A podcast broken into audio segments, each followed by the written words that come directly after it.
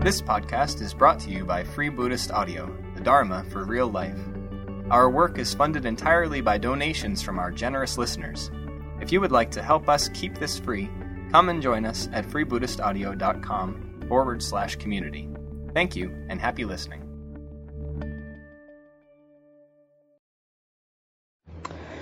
Okay, so uh,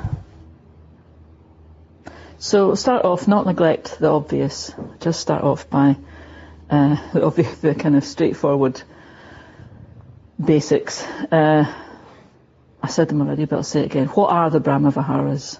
Um, first of all, what what does Brahma Vihara mean? Because that might be helpful as well. Um, Vihara means abode or dwelling place.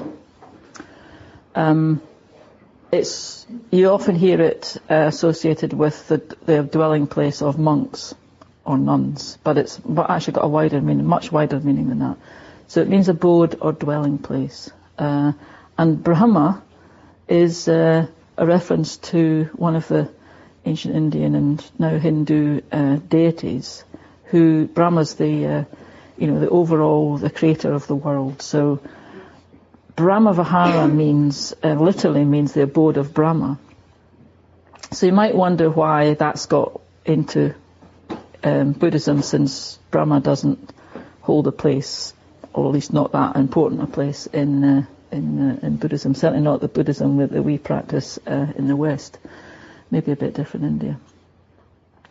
Uh, well, basically, it's a it's it's a way of indicating that the the, the, the, the mind, the kind of mental states in the mind that we can create for ourselves, if we could dwell in the Brahma Viharas, would be a mind of great good fortune and uh, almost almost a god a godlike mind. That's the association it has within an Indian context, but I don't know if that quite works for us.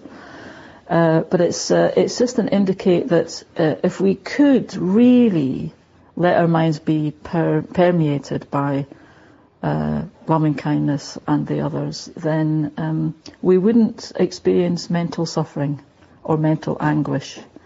We would experience great joy all the time. We've been a very, very fortunate uh, state. So the name indicates all of that uh, in a particular in a particular way. But it's, it's good for us to try and enter that that world. I think it, if Brahma doesn't quite work, I think we could probably lay that aside. But Vihara is quite an evocative uh, word to use in terms of abode and dwelling place and where your mind dwells, uh, wh- what your mind's surrounded by. Uh, so it's quite good just to just to just to bear that in mind. So the meditations, um, the Brahmavihara meditations then, are on loving kindness, compassion, gladness or sympathetic joy, I quite like that. It is often described as, um, especially in our movement, mudita is translated as sympathetic joy, but I came across another translation um, a few years ago that I just, I just like gladness. I just, I just like the simplicity of it. Uh, so gladness is the third one, and then equanimity, the fourth one. So it's a set of practices, um, or a mandala of um, meditation practice. There's a there's a a process of unfolding that uh, happens when, when we practice them. And the practices themselves lead to the cultivation of these four great emotions. So the first thing to say about them, uh, loving kindness, compassion, gladness, equanimity, they are unlimited in their scope. So that has immediate consequences. Uh, we can hear that and go, wow. You know, it's very, it's very uplifting. That it's, uh, uh, it's uh, they're unlimited in their scope. the immediate consequences of consequence of that is that therefore we don't cultivate them on our terms. Um, we cultivate them from within our present scope, what we're capable of, but the actual practice broadens and extends that scope. And that won't happen if we insist on doing it on our terms. We've got to do it much more and much uh, less limited than that. So we cultivate them within their terms. And their terms are unlimited. So be warned. That's not necessarily going to always be easy. That might lead us into some quite difficult and hard places. Uh, and they're, they're described often um, by the Buddha. You know, after he's given other teachings, um, they're often he describes them as being the outcome then of those other teachings. So I read, if you remember last night, I read a, a, a little bit from the Kalama Sutta. Um, so that had been a teaching from the Buddha on how to know whether a particular approach, particular spiritual teaching, a spiritual path is, is helpful or not. And he taught them, he taught them a lot about clear thinking and knowing whether something produces the good rather than uh, the evil. And um, and then and then he said, well, what I what I quoted last night, I'll just say it again. Finishes off, says, when a noble disciple is free from covetousness, free from ill will and undeluded, then, aware and mindful, he abides with a heart imbued with loving kindness, extending to one quarter, second quarter, the third quarter, and the fourth quarter of the world, so above, below, around, and everywhere, and to all as to himself. He abides with a heart imbued with abundant, exalted, measureless loving kindness, unhostile and unafflicted by ill will, extending to the entire world. He abides with a heart imbued with compassion in the same way, with a heart imbued with gladness.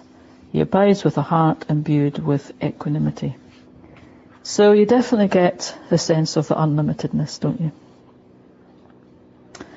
So, uh, when I was first giving this talk, it, as I say, it was a couple of years ago. So it was 2003. And um, I, as I was writing it, actually what happened was I, I, I remembered um, a retreat I'd been on two years before that, which was in 2001. In fact, it was in September. It included September 2001. Should review was on it as well. And it included September the 11th, 2001. So I was on a, I was on a, a retreat, two month long retreat. It was an ordination retreat. She got ordained then. And uh, we were meditating a lot on it. Now I was one of the people on the retreat who knew what had happened. Most people didn't. We, people found, we told people at the end. But I knew all the way through. Um, and I found myself uh, in the position of, I mean, I don't often find myself in this position of, I was just asking myself, why am I doing this? You know, sitting meditating for, you know, several hours in the day. And, uh, you know, this kind of program, one, similar program to what we've got this weekend with that amount of meditation in it. And I thought, well, why am I doing this? What good does it do? You know, who benefits? Look at what's just happened. Um, so it brought to the fore questions about does my meditation have a sphere of influence beyond me? How would I know if it had a sphere of, influence? I might, I might have hopes for it, or um, um, or might be a bit sceptical about it. In my case, I'd be a bit more sceptical than hopeful. But you know, it, it doesn't really matter. I mean, how would I even know if it did? Um, well, of course, a meditation practice does have a sphere of concern beyond me. That's not necessarily the same as a sphere of influence, but it does have a sphere of concern beyond me. But does that actually make any difference to anyone in that sphere of concern? So I, I was just having these questions uh, in, in, in my mind on this that particular uh, that particular occasion, and uh, I'll come back to that.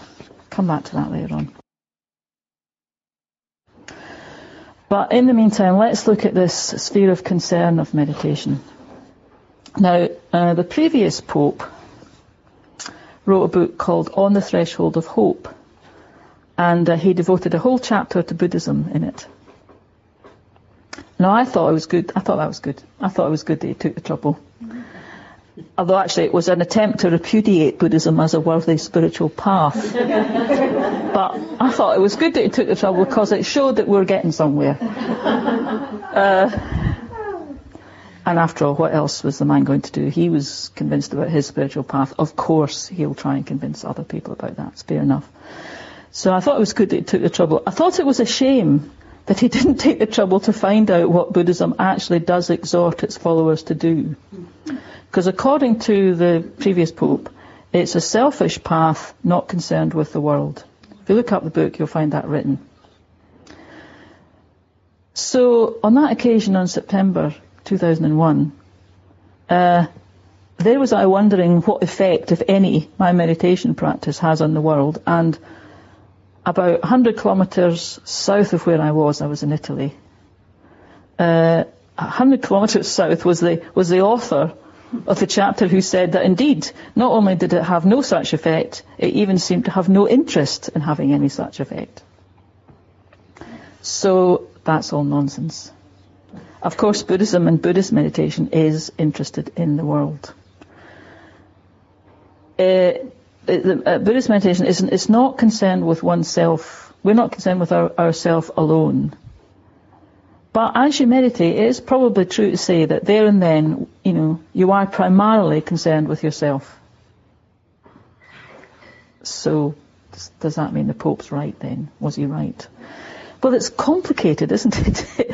the Buddhist experience says that if we don't concern ourselves with our own minds, then we'll be pretty well unable to see life clearly ourselves or to help anyone else to see it clearly and to learn to respond well within it.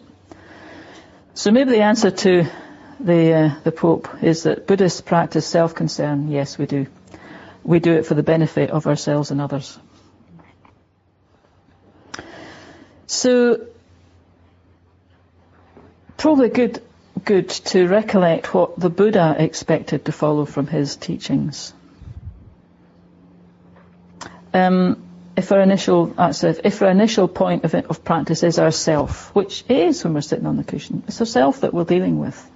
So what is what did the Buddha expect to follow from that? Well, from that, when you uh, read a lot of uh, Buddhist uh, texts, from that follows would follow a concern for all of humanity and all of what human beings experience, the whole human condition. So I start off with myself what the Buddha expects that after doing that for a while, my sphere of concern is going to extend to the whole human condition. And then not only that, what follows from that then would, is a concern for all beings everywhere, whatsoever, all beings whatsoever, not just human beings, but all beings whatsoever. So the sphere of concern of meditation is immense, and it's in this sense that the Brahmaviharas are unlimited in their scope. They include all of that. So, okay, before moving on, before saying anything more about the actual Brahmaviharas themselves, I'm just going to lay down some groundwork for us.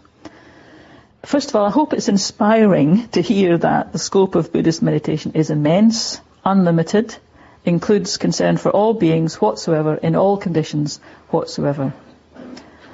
That, of course, does have implications for us if we want to practice it.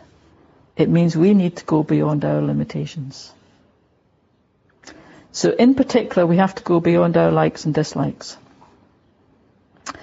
beyond our preferences. And these likes and dislikes, preferences, arise in dependence upon certain experiences. So, independence upon, they arise in dependence upon pleasant and unpleasant occurrences. They arise in dependence upon pleasant and unpleasant people and they arise and depends upon pleasant and unpleasant expectations. There may be other things. Those are the ones that main things that came to my mind. So our, our likes and dislikes arise and depends upon those.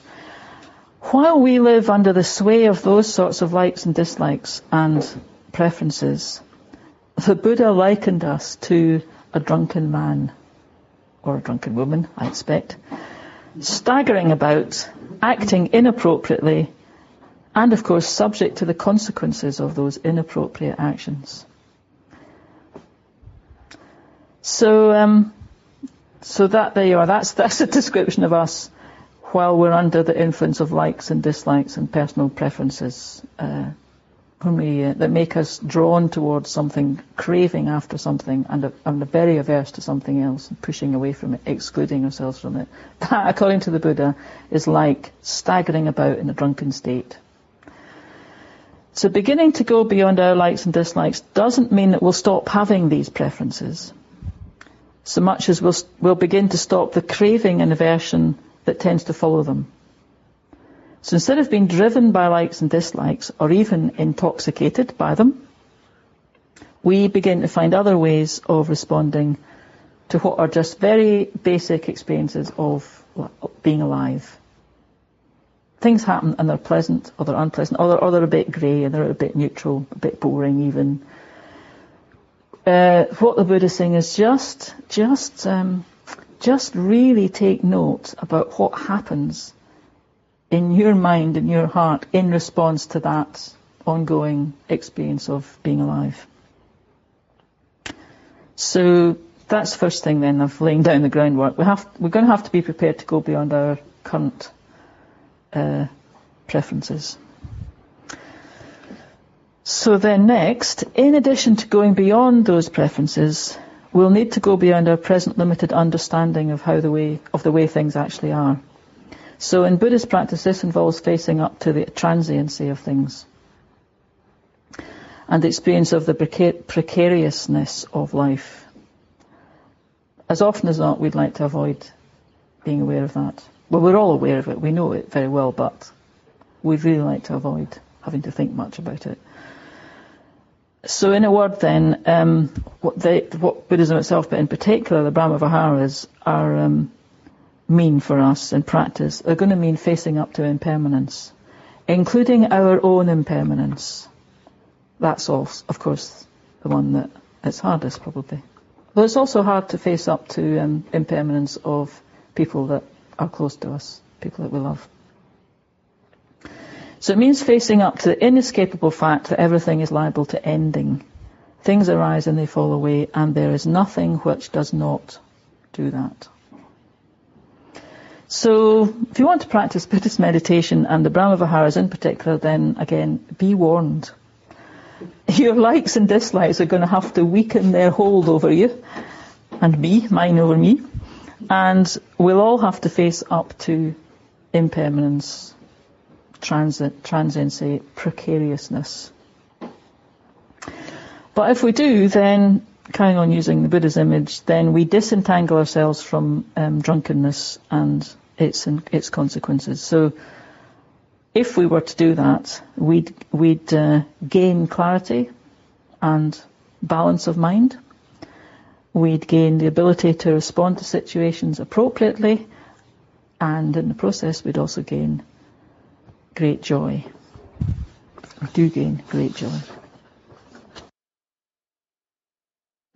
So that's the sort of groundwork. Next question would be how to begin then. uh, well, the Brahmavihara practices have, have, they have a given form which involves bringing to mind a succession of people whom you know, actual people whom you actually know. Friends, enemies, people that you see regularly but you really don't know much about, um, in one of the practices, we bring to mind someone we know who's currently experiencing suffering in their life. In one of one of them, we bring to mind someone who's currently experiencing joy in their life. So that's the general form of the practices. And then quite sim- then it's quite simple, really. we just try to practice generosity of heart and mind to that spectrum of humanity of our acquaintance and then, and then, in our imagination, extend that spectrum to, to include all beings and all situations. So you could say that Brahmavah- the Brahmaviharas exhort us to first of all notice what we feel when we bring someone to mind, and then extend the spectrum of feeling over which we can respond with kindness. So this, of course, is where our likes and dislikes come in, and the need to overcome them say we bring to mind, we're bringing to mind a friend. Okay, so recollecting a friend, on all likelihood, more often than not, is going to produce a pleasant feeling. That's what the definition of a friend is. We like them. Produces a pleasant feeling. And it's probably not too hard to feel friendliness and appreciation in response to that. Okay. Recollection of an enemy produces an unpleasant feeling. And dislike of that tends, uh, unpleasant feeling tends to come in, and we want to go. Mm. All the scenarios that happen between us and that person come to mind. Uh, And suddenly we remember in great detail all the previous ones, right in that moment. And we want to go, not going there. Uh, so it produces unpleasant feeling when we recollect an enemy. But the aim is still to respond with the same sort of kindness and friendliness. Uh, and if not appreciation exactly, then at least some patience, some patience and some understanding. So when we bring to mind an enemy in these practices, and then I say, I'll, I'll say to you, respond with, see if you can, you know, respond with kindliness. It doesn't mean pretend, enemy, it doesn't mean pretending that everything that goes on between me and them does, isn't, somehow isn't important or doesn't, isn't really like that. It's not about seeing them through rose-tinted spectacles. It's about really taking on board that this person creates an unpleasant experience in us. It may be as strong as fear sometimes or, or, or anger, might be milder than that, but whatever it is, it's not pleasant. So we're certainly not trying to ignore that. We're actually trying to, to feel it quite, uh, you know, cleanly, but then not do the usual, which is to go like that. Or to go into all sorts of scenarios about who's right and who's wrong and who said what when. Under that narrative. We don't want to go into the narrative. We just want to stay with ourselves in the moment, notice the unpleasant feeling, and then try and respond to that differently. That's the challenge the, with the enemy stage recollecting someone um, whom we, about whom we know very little, because we do that in these practices as well. So, see, I think that's intriguing. That's intriguing when we try that. Because in this case, I think you need to get under the surface of, you know, disinterest or unconcern. There's someone that we see, but really, you know, don't know hardly at all. So you have to get under the surface somewhere. And uh, we do that by trying to see the underlying humanity of the person, which is, of course, the same as our own underlying humanity. So that's the point of connection. But it's not based on actually knowing much about them in the way that it is with the friend and the enemy. It's, it's, it's about trying to get underneath the surface to what we have in common. So recollecting a neutral person, in a sense, opens us up to the whole of humanity uh, one person, because the whole of humanity is going to come in, most of humanity, if we think about them, are going to come into the category of neutral people. Or not even that, because we don't even know them. We could imagine, you know, we could imagine them. We see TV, we see newspapers and everything, we read books. Um, but most of humanity comes into that category of the neutral person, third stage in the metta bhavana.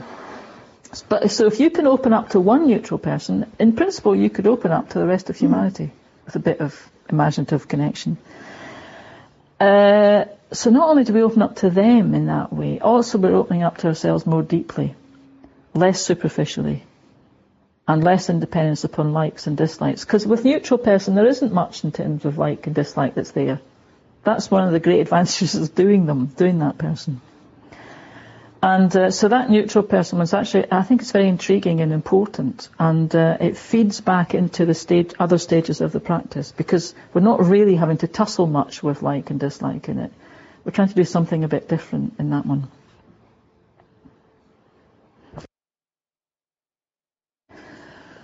Okay, so I was meant to be answering the question how to begin.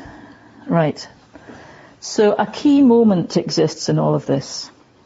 So I'll that, that's that, what that's I'll describe it in a minute. But um, this key moment would be it'd be good to try and uh, focus and home in on that key moment while we're actually in the shrine room meditating. So the key moment, the, the, the moment is the moment when you experience a pleasant or an unpleasant or a neutral feeling. The moment when you experience it, but when so far not much else has happened. So when so far you haven't started wishing for more of the experience, or wishing for less of it, or getting bored, um, at that key moment, there's there's just the bare experience of the feeling that appears, that arises when you recollect the person. So it's quite subtle, and it does take some you know, practice to get the hang of it. And uh, We don't do that immediately. What usually happens is we we go into the next bit of it. We go into starting wishing we weren't here and we weren't doing this, and, and then we notice how uncomfortable we are. You know, the whole narratives open up. So, um, so try and look for that moment, but don't be too, you know, don't blame yourself or don't get too um, disheartened or anything when you don't catch it. Just whenever, whenever you, whenever your awareness does come into the process again, just you just go from there. But that key moment is, is the real opportunity to practice these meditations. So on a, on a longer retreat, I would take quite a lot of time just doing some, just doing mindfulness to try and uh, help us help us kind of tune into that. Uh, uh, there is a whole practice anyway of mindfulness of feeling. It's one of the foundations of mindfulness. Um, a good a good uh, key for it actually is just being aware of your body physically. Because often, you know, how you respond is, is, is there in your body if you can be aware of it. It doesn't quite work to, you know, have uh, see this whole practice um, just um, as an inner reflection. Uh, yeah, just be aware of your body, and you know, you can suddenly be aware that you've tensed up. Um, and those things are quite, are sometimes good because they take us back to the kind of basics of ourselves. That's sometimes a good way to then just go, what am I feeling? What is it that's going? What is it that's happening now? So good to have those questions there. Um, it grounds awareness of one's body grounds oneself, and it does make it easier to catch this uh, key moment. Having caught the key moment, all you have to do is remember to be kind. whatever image or memory you've called to mind, whatever the person is, you just have to let your heart be touched by it and encourage your heart to respond with kindness at that moment. And that's it, really. That's how you practice the Brahmaviharas. All of them, all of them. Uh, uh, so, in case you think you might have missed something, I'll go through it. I'll just go through it again. You bring someone to mind. You try to catch your mind's first response to their image or the memory. That response will be somewhere along a spectrum from intensely pleasant to intensely unpleasant feeling, somewhere in that spectrum. And you let that feeling touch your heart, and then let your heart touch the feeling with kindness. And that's all. Now, it's not difficult to understand. And it doesn't have to involve a great effort to, you know, be kind, capital letters, you know, feel compassion. It, of course, it, in a way, it's more ordinary than that. I mean, loving kindness can blaze up sometimes in, our, in us, very, very strongly at times. Um, but, you know, a small but steady flame of kindness, if it were there all the time and brought to bear all the time, might be more valuable than the big flare up, although the big flare up can be very inspiring. But, you know, something small and steady actually would uh, go a long, long way. So that's, so that's the key moment to look for. You feel the pleasure or the lack of it. You avoid being pulled into craving or pushed into aversion. And at the same time, try and respond with kindness. And after that, uh, well, after that, un- the universe steps in and takes a hand. And if you've really grasped that key moment, the kindness you've brought to bear will modify itself appropriately according to the feeling that you united it with. So it's as if we're trying to make sort of receptacle of ourselves, to, to be able to hold, notice and then hold the feeling, pleasant, unpleasant, and at the same time and in the same place, as it were, um, permeate that with a kindly response. So we're trying to bring those two together and hold them together in that moment. So if you've brought pleasant feeling together with metta, kindness, uh, then mudita, or gladness, sympathetic joy, naturally arises. You don't have to make it arise. You just have to bring the two together and it does arise. If you bring an unpleasant feeling and permeate that with kindness, You don't have to make, you have to worry about, uh, how do I make compassion arise? You don't have to worry about that. Compassion will arise. Metta um, transforms itself, it modifies itself in accordance with what's there, what's present. So compassion arises.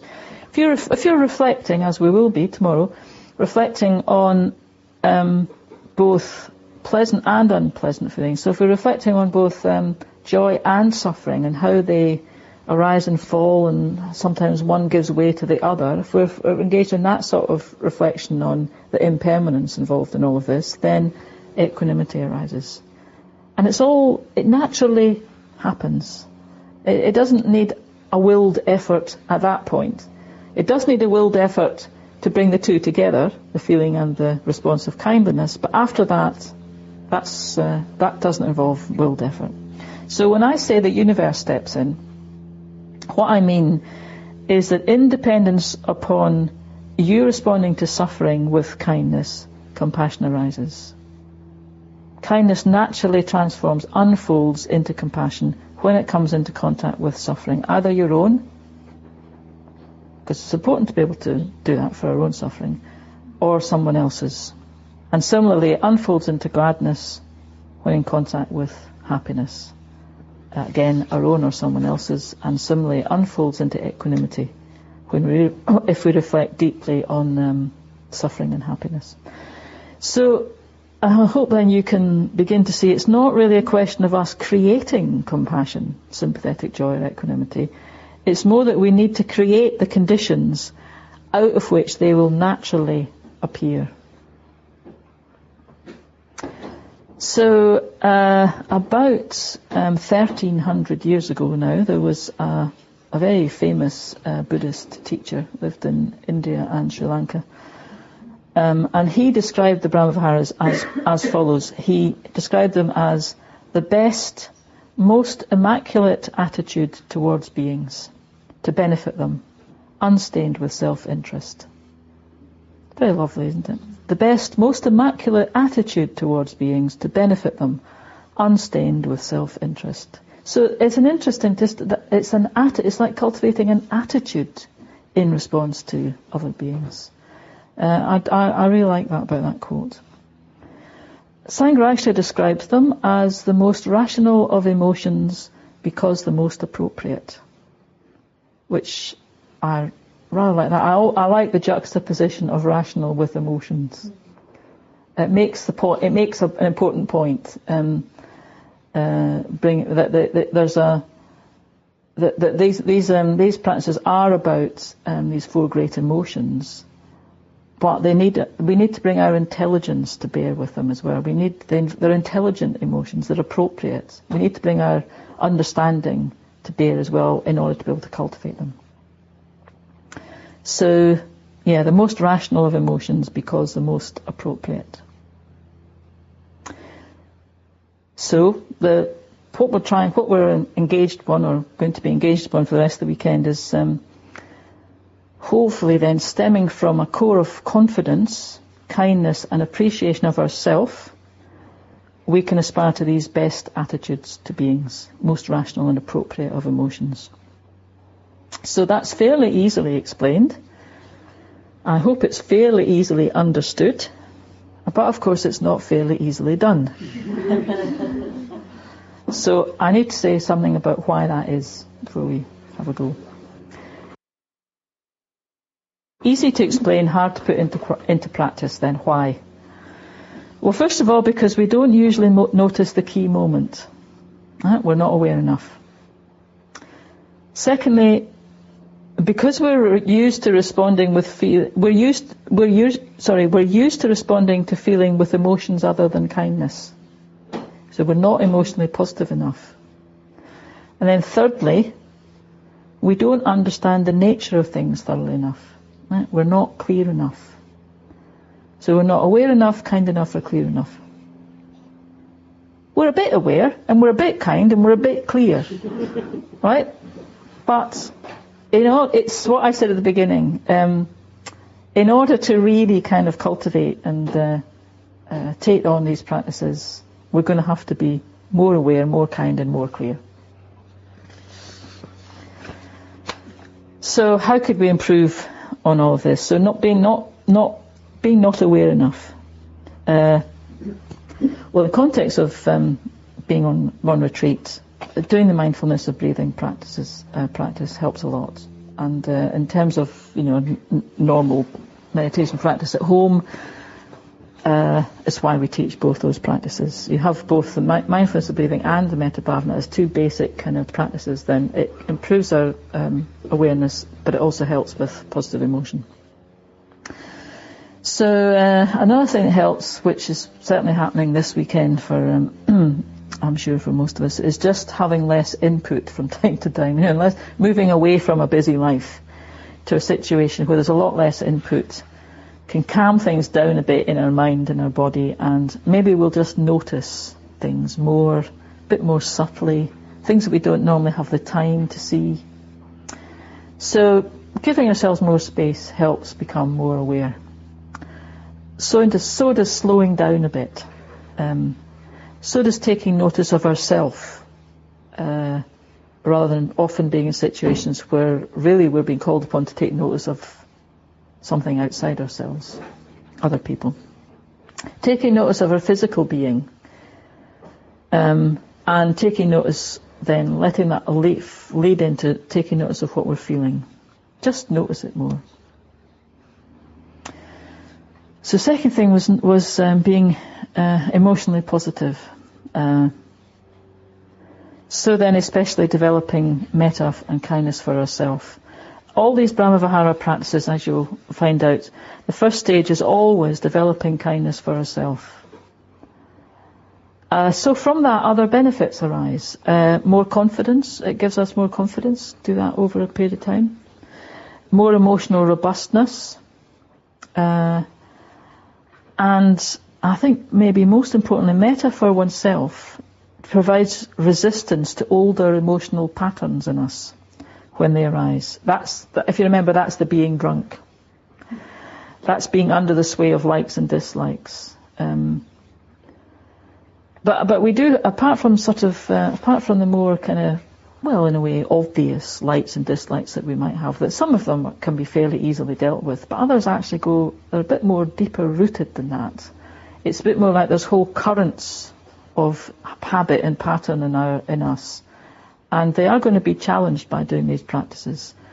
If they're patterns that have led us to respond with um, aversion towards a situation or towards people or craving towards people or aversion. If that's there in us, then it's going to be challenged. Those sorts of deeper seated patterns, they're going to be challenged by doing these practices. And that's a good thing. Um, we don't bring ourselves happiness by getting involved in aversion and craving. So that's quite an important um, consequence of practicing the Brahma Viharas. And the, the actual practice itself means that we do get um, more emotionally positive. Uh, so, but it might be useful as if at this point um, to just identify what some of these older emotional patterns might be. So, pleasant feeling in, in Buddha's teaching, pleasant feeling is said to have an underlying tendency to craving. It's kind of built in. It's kind of built in with it. It's not. It's there's, a, there's always a tendency there if something's pleasant. Um, we wish it to continue and repeat. It's natural. We just wish it to continue. It's pleasant. Uh, the trouble is so that then craving for it arises. So we get caught in something, some, uh, we caught, get caught in greed or a craving response. Grasping after it then happens. Um, or resentment may arise if it stops. Or envy and jealousy may arise if it's somebody else's pleasant feeling that we would like their good fortune that we would like. So there's craving, resentment, envy and jealousy, and a bit more subtly, a, there can be a kind of vicarious enjoyment and satisfaction that can come in, and that's a bit harder to see. It can, it can, um, it can sometimes disguise itself as sympathetic joy, but it kind of isn't. It's a bit more parasitical than that. Not a very, not a very pleasant um, experience, really but a bit more, bit harder to see. But, but certainly in, in response to pleasant feeling, especially with other people, other people, there can be this vicarious satisfaction that arises. but it's it's me centered. It's not really um, gladness for them. It's something that I gain in a kind of funny, convoluted way. So then there's unpleasant feeling, which in Buddhist teaching has an underlying tendency to aversion. So that's clear enough. So something's unpleasant, we don't want it. We just want it to stop. We don't want it to. We don't want it to continue, and we don't want it to repeat. Uh, other things arise in dependence upon unpleasant feeling. Um, it's because, of course, you'll have noticed that in dependence upon unpleasant feeling, it's not always that compassion arises. Right? We know that ourselves. Sometimes it depends upon suffering, um, our experience of suffering, our own and someone else's. It's not compassion. It's something like horrified anxiety mm. that can arise, or or even a, a sense of helplessness or hopelessness in in response to suffering all sorts of things arise. It's uh, certainly not uh, certainly not compassion all the time. And then if we're trying to reflect on both suffering and joy, um, it's more difficult to say if that has an underlying tendency. Perhaps if it does, it's it's connected with delusion, with deludedness, not seeing things clearly enough, um, not understanding clearly enough that suffering and joy are both impermanent. So, in dependence upon that, the kind of things that arise is, is, is a sort of indifference um, rather than concern. It's a kind of indifferent um, approach where you might have a perspective, but it's a bit of a remote, cold perspective on things, and, and leading to indifference. And the other thing that can happen is emotional turbulence rather than a calm equin, you know, a calm mind with um, pervaded with, uh, permeated with equanimity, actually can happen is a lot of emotional turbulence. So metta for ourselves helps anchor us and avoid some of those old emotional responses of ours. So n- no doubt um, you can all recognise at least some of the list, some of the examples from the list that I've given. It's my own list. uh, but I expect you can recognise some of it. So for example, I'm quite good at indifference, whilst at the same time taking great pride in my depth of perspective on things and even people. But I can fall into an indifferent, I, I, lose my concern. I fall into a bit of a kind of remote, indifferent uh, emotional response to it. Uh, what, what, I need to do is reconnect with metta for the, for the whoever it is or the situation. Uh, now, okay, so all these are, are uh, you know, explorations of how to begin and what to do with these practices. But we can't wait until all these old patterns disappear before starting to practice Brahmaviharas. And there's no need for that. Um, we'd probably never start. But anyway, the actual practices themselves provide help with um, eradicating the patterns. But it's good, it's good to have that kind of uh, overview of the process, the kinds of processes that, that we're going to need to engage in. Um, but very specifically, it's not just that in general um, the Brahmaviharas help with these tendencies. Actually, they, they, they, can help very, very specifically. So, for example, if anxiety arises when contemplating suffering, then what we can do is reflect that everything is not always painful, that joy also exists. And that does help with uh, a response of anxiety to suffering. Just that we just recall, well, all right, but it doesn't go on forever and other joy and happiness also arise. That that helps. If vicarious satisfaction, you know, the kind of parasitical kind of thing, arises when contemplating joy of someone else's joy, um, then to to avoid that getting a real grip on us, then we can reflect that joy is subject to ending, and uh, and just and, and then that helps break a kind of tendency to get intoxicated with joy. And if dif- uh, indifference arises when contemplating suffering and joy, then, as I said, with that one, you reconnect just by feeling metta again, by bringing that more to the fore in it. Okay, so that was all about um, uh, how to become more emotionally positive. So that leaves the third thing I mentioned, which is how do we understand things more thoroughly and become clearer about how things are from a Buddhist point of view.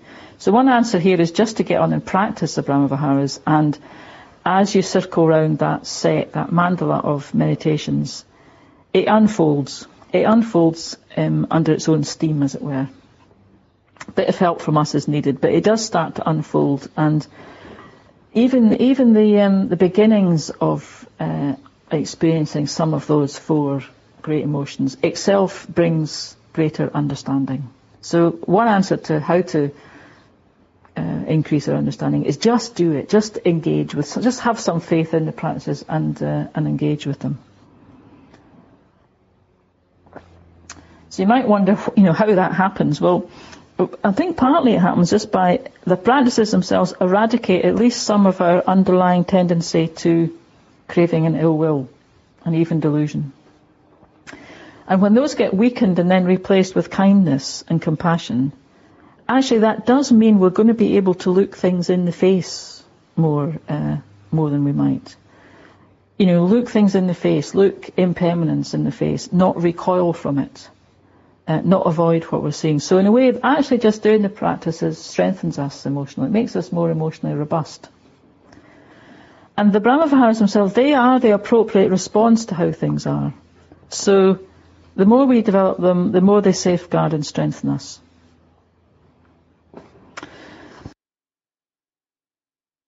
So that's more or less everything I wanted to say. Just a few things maybe to um, finish off. Um, and they're mostly reflections from being on retreat, on these uh, sorts of retreats. Um, so the first thing is I notice in myself, but I also see it in others, people when I've been on retreat with them, that, that doing the practices does in itself have a more general effect on us as human beings. It increases our confidence and our faith. Um, increases our confidence in ourselves, but also increases our confidence and faith in other people trusting and trust in other people, just on a psychological kind of level. Uh, and then a bit, bit further than that, it also doing doing the, the Brahmaviharas also increases our faith in the Dharma because you do see the results. You do start to feel the results. I mean, sometimes I think uh, you know we can start off thinking compassion. It's nearly always written with a capital C. you kind of immediately go, oh dear. my wavering sort of experience of that doesn't seem to merit a capital C, you know, anything. Um, and I, I, but I think just doing them, you know, even though you, you do have to take on board they're going to uh, be wavery at times and uh, you know disappear again, but actually we can we can dwell on them. And uh, if you practice, when you when you practice them um, over a period of time, you do gain a sense of being able to dwell in those mental states, those those emotions, and that actually does bring confidence and trust in the world in general and in other people and in ourselves, but also in the Dharma, also in the Buddha's teaching. So that's certainly one benefitness, one one benefit. Uh, another benefit is is this business of that they are um, appropriate. They are the most rational of emotions because they're appropriate. It's not rational to, of, to respond to suffering with, say, pity or horrified anxiety. That's not the most appropriate way to respond. The appropriate response is compassion. And out of compassion comes appropriate action as well. You know, out of, um, it's not appropriate to respond to someone else's joy with envy. The appropriate response is to respond with joy I mean, that's a win-win situation, isn't it? You know, they're experiencing joy, so I experience more joy because they're experiencing joy. You know, that's uh, that's appropriate. The envy isn't, and it leads to suffering, and it leads to separation from from uh, other other people. And uh, even just psychologically, it's not appropriate, and it leads to suffering. But I think um, from a Buddhist point of view, more deeply than that, it leads to this separation from other people. It leads to more and more of a sense of them, me, separate. This is mine. It's what I want. It's what I deserve. It's what I need, and uh, what they've got, and what you know. You, they're not kind of. They're, they're, other people are seen separately, so it leads to a separation, and that's the core of what the Buddha, the Buddha's um, enlightenment experience um, uh, led him to uh, led him to repudiate that there is really there is no separation. There need not be that separation that we feel between self and other. That the self that we feel isn't in itself inherently existent anyway. There is an empirical sense of self, obviously, but not in the kind of substantial way that we we actually feel it to be there. So there's a, an even deeper importance and level of practicing these emotions, these uh, pra- these meditations. That it, it, it tends to uh, undermine that sense of separate self, and that's a move toward. That's where the practices begin to merge into insight practices from a Buddhist point of view. And that needn't be a way far down the line. Actually, you can get glimpses. You might get a glimpse of that this weekend. Uh, so that and that again is another reason for, uh, and that's another thing that engenders faith. So confidence and faith arise, I think, are this appropriateness, learning to respond to the universe appropriately, and what it throws up for us appropriately. And then um, another aspect is uh, that came to mind uh, one retreat I was on particularly was about purity and purifying my mind. Um, and, and that does touch into the business about eradicating old patterns freeing ourselves from our past.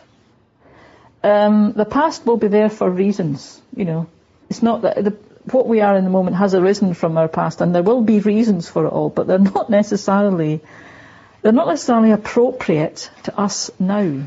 Some of these old patterns are, lead us into inappropriate behaviour. So these practices can free us up from that.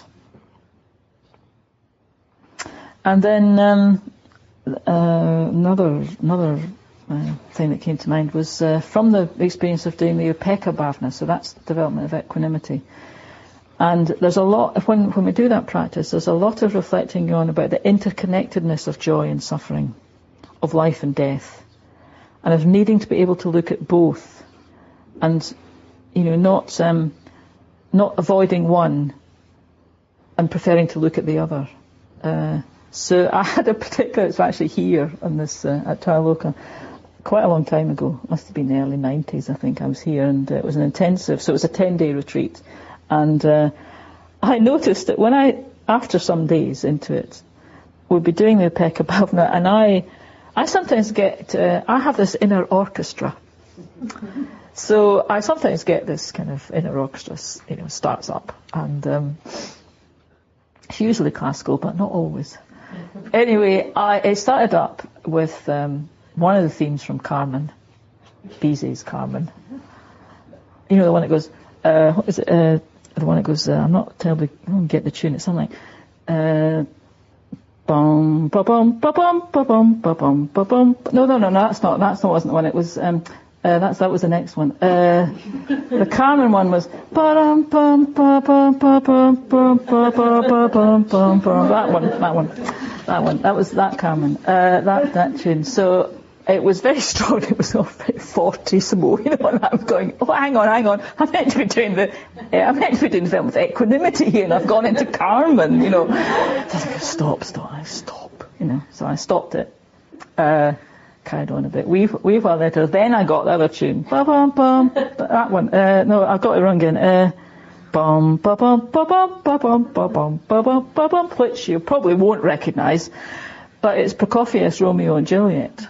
So I go, my goodness, what's going on? I've got Carmen, I've got Romeo and Juliet, I'm meant to be developing equanimity, I've gone into love affairs, opera, great operatic, you know, high emotion, haven't they? Both of those, um, both of those. Uh, uh, well, Carmen's opera, Romeo and Juliet's the ballet. Um, so I, I, at that point, I started to pay attention to what my inner orchestra was telling me. Uh, and uh, I thought, it's interesting, isn't it? Because both those stories are about love and death.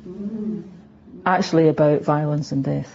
Well, Carmen is, it's about love and uh, violence. Well, love and hate. I mean, there's hatred, murder that comes at the end. Romeo and Juliet is not quite like that, but the love affair arises out of a feud.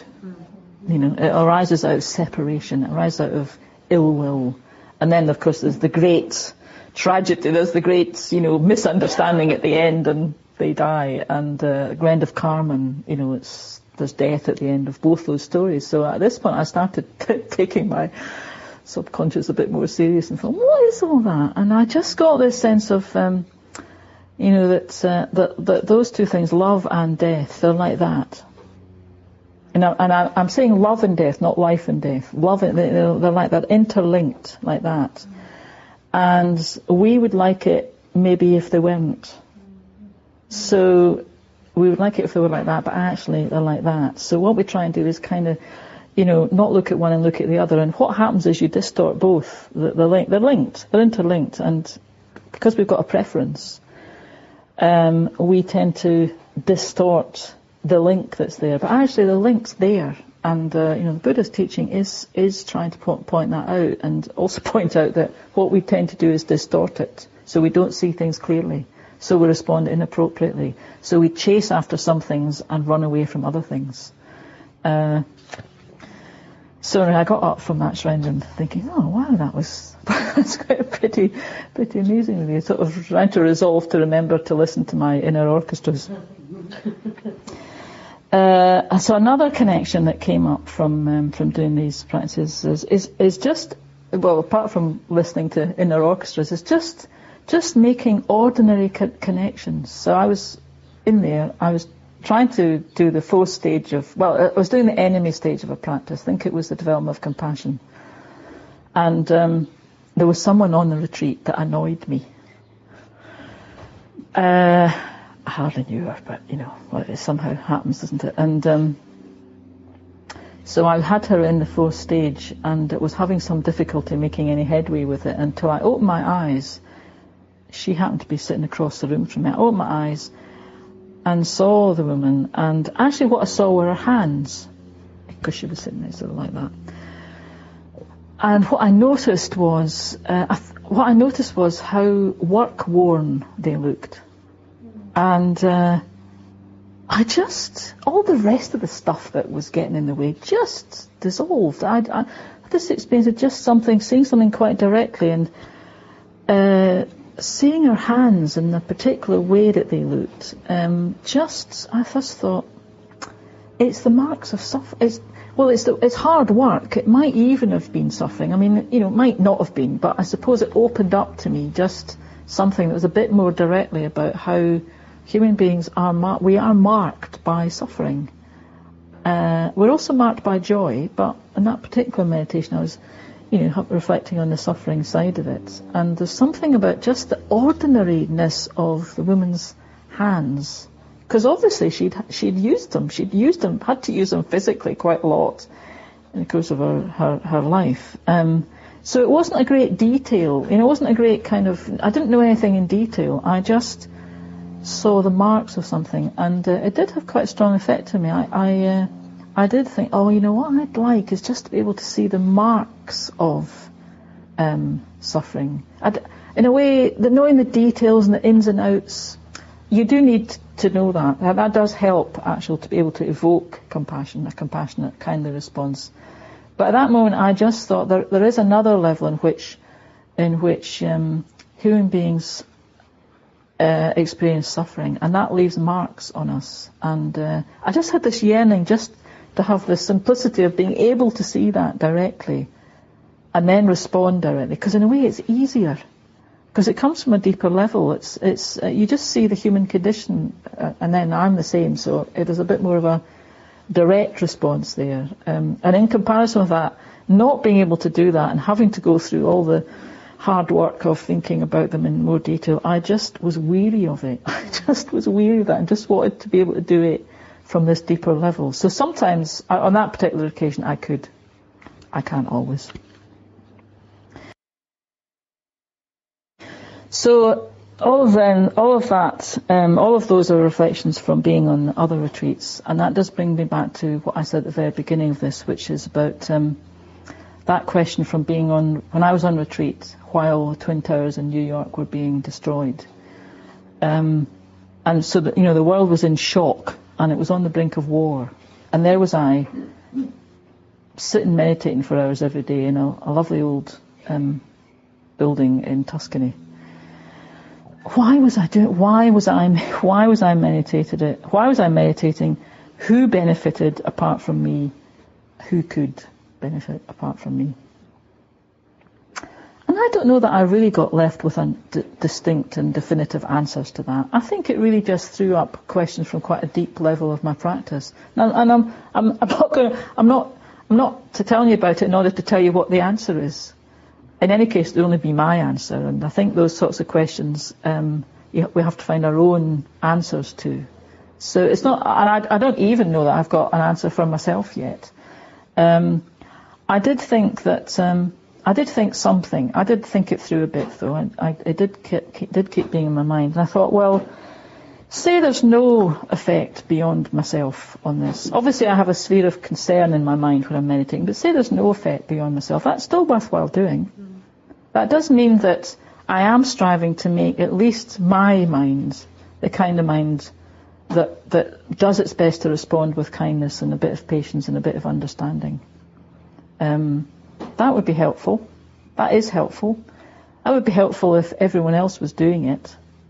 And then, because once you enter into that sort of reflection, you sort of, then you get to the point, well, if everyone else was doing it, we would be able to be in a deeper kind of communication with one another. We'd have that response that we got yesterday from the Mayor of Paris saying, we're all Londoners today. He was just saying, we know what you feel, actually. We're, we're, you know, we're as heartbroken about it as you are. Uh, we're as upset about it as, as you are. We're as horrified as you are.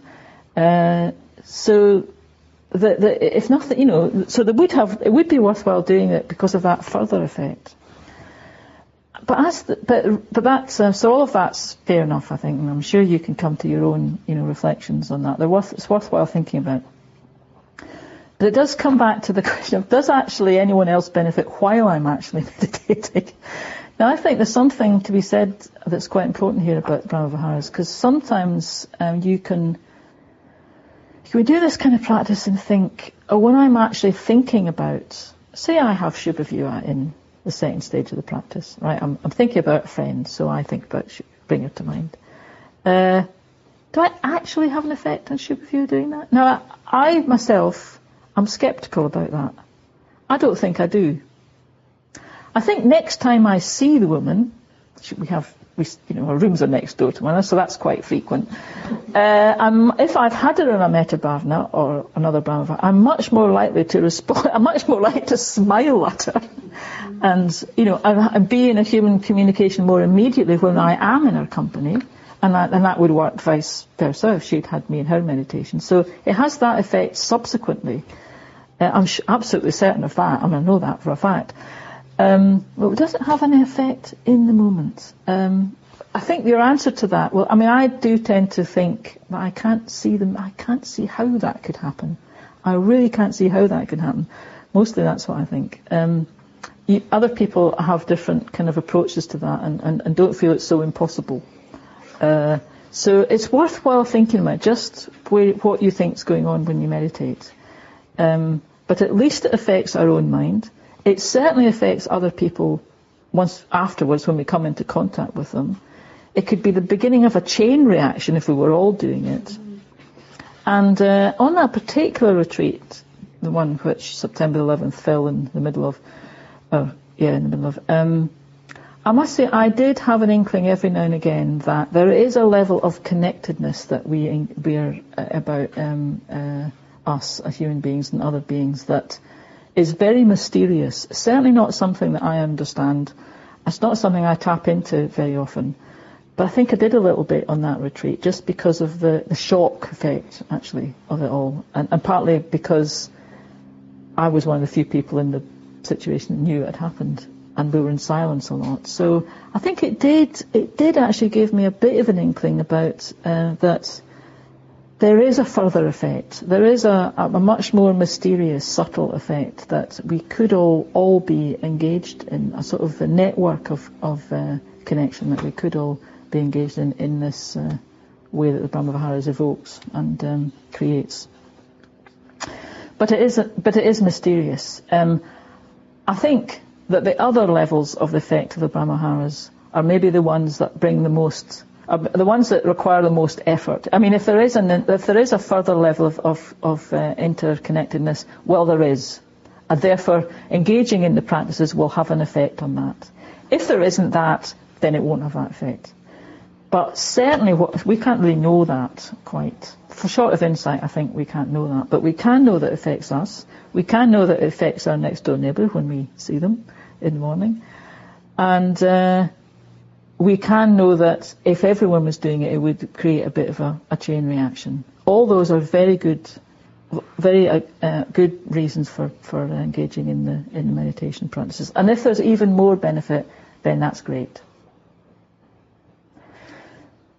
So just finish off then with um, just repeat what we've already what these definitions that I've already said. First of all, there was Buddhaghosa the best, most immaculate attitude towards beings to benefit them, unstained with self-interest. Then Sangharakshita, the most rational of emotions because the most appropriate. And the other way that they're described as is uh, the four great catalysts of being. Certainly of my being and our, your being, and possibly also for those for whom we feel concern and connection.